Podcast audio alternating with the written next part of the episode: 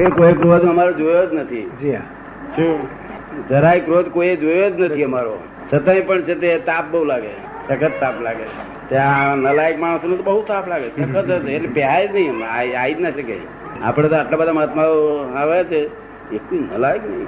તેથી કહી રાજે કહ્યું કહ્યું છે ને કે સૂર્યના જેવો પ્રતાપ ચંદ્ર જેવી સૌમ્યતા શું? જ્ઞાનીના લક્ષણ કહેવાય. શું? કારણ કે કોઈ કોઈ સંત કોઈ સંત પુરુષનામાં સૌમ્યતા હોય પ્રતાપ ના હોય. ટાળો ટપ જેવો હોય. શું કહ્યું? એને એને ઠપકા લઈએ ને તો કઈ બોલે નહીં. અને કોઈ પ્રતાપ વાળો હોય તો સભ્યતા નો હોય. તે મોહ ગુસ્સો થયા વગર નહીં? ને અમારી પાસે બંને ગુણ છે. વિરોધાભાસી ગુણો. સૂર્યચંદ્રના બે ગુણો વિરોધાભાસી ગુણો અમારી પાસે હોય. એટલે હવાય નહીં. હલાયકમાં થઈ આયર ઉતરી જાય. તાપ લાગે ને ભયંકર તાપ લાગે. અમારા સીલનો પ્રભાવ પડે. શું પડે? જરૂર. સીલનો ચારિત્રનો પ્રભાવ પડે? નાનપણમાં તમારા ઉપર કોઈ સંતનો પ્રભાવ પડેલો? હા સેવા કરેલી સેવા કરે. એ બધું તેર વર્ષની ઉંમરે. તેર વર્ષની ઉંમરે એ તો આપણા ભગવા ભગવા લોગડા વાળા મહારાજ હતા ને હાજી તે આંખે વાંધળા હતા ને સારા હતા. જ્ઞાનીજી એમને જ્ઞાનીજી મહારાજ કહેતા લોકો. એમની સેવા કરેલી. સેવા કરેલી. પગ ડાબા જતો હતો. તેર વર્ષની ઉંમર. તો એમને મને કહ્યું કે ભગવાન તને મોક્ષે લઈ જશે.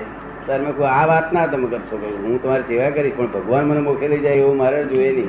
એ મુવા લઈ જાય પાછો મને અહીં બેહાડે. પછી એનો બીજા ઓળખાડવા આવ્યા હતા પણ કે ઉઠ કે છે. મેં વાત મેં તારો મોખ મારે નહીં જોઈતો. જો ઉઠાડવાની વાત કરે બીજા એને ઓળખવા આવ્યા હતા પણ ઉઠાડે ને? ઉઠાડે હા એવું ઉઠાડે એવો મોખ મારે ના જોઈએ. એટલે ભગવાન મને લઈ જાય એ- તે તેર વર્ષની ઉંમરે બોલ્યો તો એ વચ્ચે દલાલ કેવો પાછો? ભગવાન નામનો દલાલ વચ્ચે? ભગવાન માથે ના જોઈએ. શું કહ્યું? માથે ભગવાન ના જોઈએ. પેલા તો કેતા રાજા ના જોઈએ પણ હું તો ભગવાન માથે ના જોઈએ એમ કહું શું કહ્યું છું? બરાબર. ભગવાન આપણું પોતાનું સ્વરૂપ જ છે. આપણું સ્વરૂપ. જ ભગવાન છે.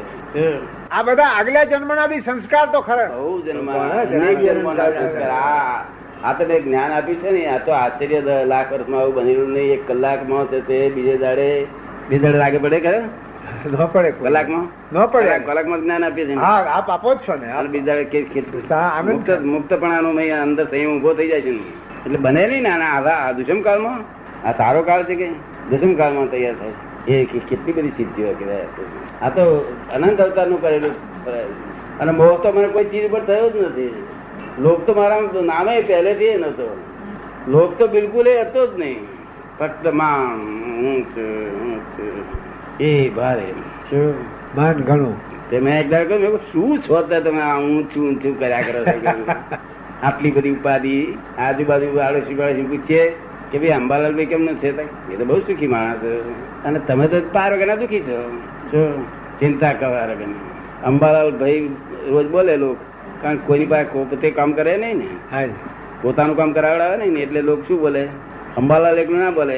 બરાબર ભાઈ અંબાલાલ ભાઈ બોલે મોટા હોય થાય મારા ટીવી વર્ષે મોટો હોય થાય અને અમને સાદે આ જોઈતો હતો બીજે જોઈતો નતો ને. ભાઈ એ ખુશ અંબાલાલભાઈ બોલ્યા એટલે ખુશ. બધું આવી ગયું. શું? પછી કોઈ હવે અંબાલાલ ભાઈ છ શબ્દ બોલતા માણસ કંટાળે નહીં ભાઈ ઉતાવળ હોય.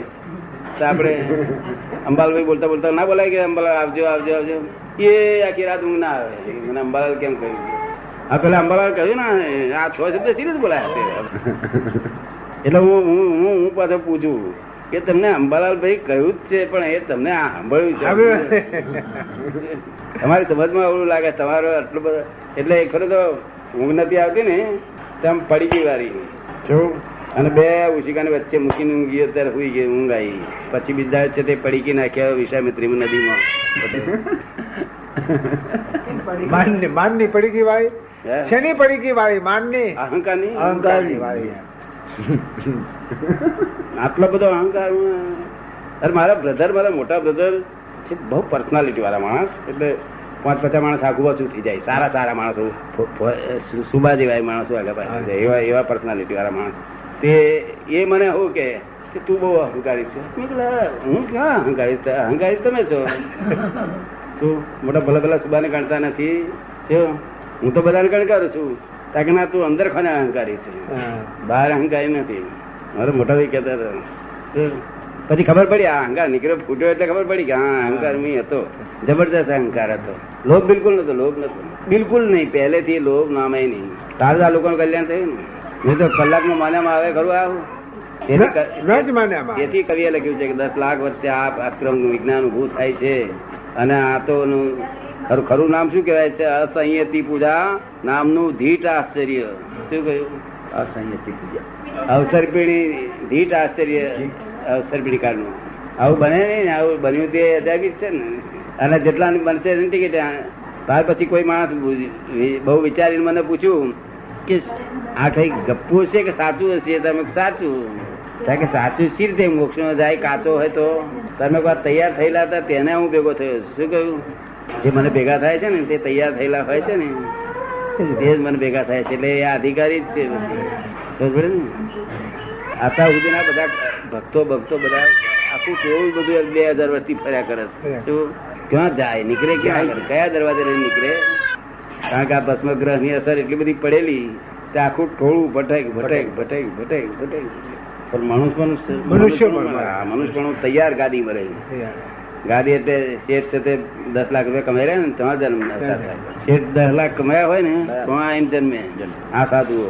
કારણ ત્યાગ લીધેલો ને તેનો ફળ તો ખરું એટલે બધા ઘણા ખરા સાધુઓ અત્યારે ક્યાં જાય? અહીં અહીં. તે બધા જ્ઞાન લે છે બધા. સમજ ને? એ સાધુઓ બીજા મોટા મોટા ભક્તો કબીર સાહેબ ને એ બધા ભક્તો નરસિંહ મહેતા ને બધા ક્યાં ગયા? એ બધા કઈ નીકળી ગયા છે? મીરા બીરા કોઈ ના નીકળે. નીકળે. દરવાજો ગાડ્યા સિવાય મોક્ષ કોઈ પહોંચ્યું દરવાજો ખોલ્યા સિંહ નીકળે છે રીતે? અને આ તો વિજ્ઞાન જ કેવું કઈ છે કઈ તમ ત્યાગ કરવાનું મેં તમને કહ્યું હોત તો તમે મારતો કેટલા રહ્યા રહો ભાગી જાય જે ત્યાગ કરી શકે. કોઈ રહેતા જ નહીં ને બધા જતા જ છે. ઘેર જતા રહે અમારે મોક્ષ નહીં જોઈતો કે છે ભાઈ અમારે ત્યાગ સી રીતે ફાવે તારે આ છે.